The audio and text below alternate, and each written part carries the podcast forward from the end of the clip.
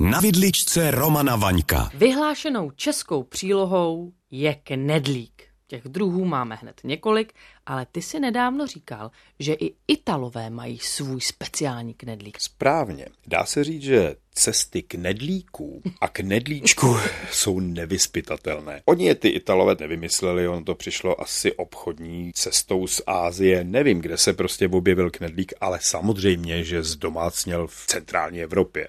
A když si tedy porovnáme ten italský knedlík Canederli, jak ty mu říkáš, a náš český klasický houskový knedlík, v čem se liší? Canederli, to je vlastně jakási kulička, ten knedlík je kulatý. Mají průměr zhruba, jak to říct, menšího tenisáku. Oni říkají v severní Itálii, že ho dělali to, co zbylo na stole, to, co zbylo na vále paní domu. Co to znamená? Vždycky se krájel na stole chléb. Zbyly tam odkrojky z chleba. Pozor, nehovořím o našem klasickém chlebu, ale o bílém chlebu. Vždycky tam byla nějaká šalvěj, protože Canederli, to je, to je koncert šalvěje, bílého chleba, můžeš tam přidat petrželku a špeku. No počkej, nejsem žádná velká kuchařka, ale chybí mi tam nějaké pojivo. Správně.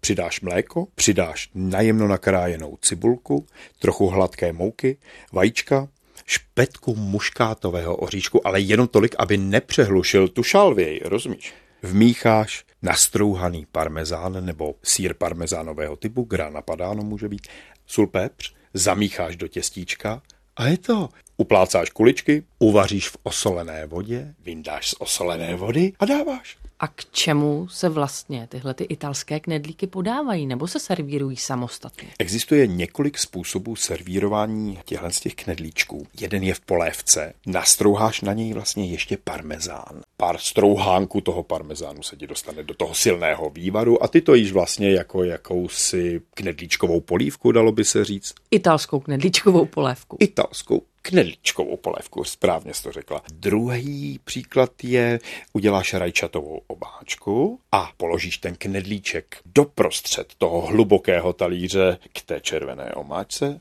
strouhneš parmezán, hotovo dvacet. Můžeš ho přelít i trochou olivového oleje. Ale ten třetí způsob servírování, ten miluju nejvíc. Šalvějové máslo. Pár lísků šalvěje, rozpustíš máslo, necháš ty lísky šalvěje pěkně povolit, aby dali vůni tomu máslu. Canederli dáš dva nebo tři malinký do hlubokého talíře, zasypeš parmezánem strouhaným a přeliješ tímhle šalvějovým máslem. Ivo, tohle musíš zkusit.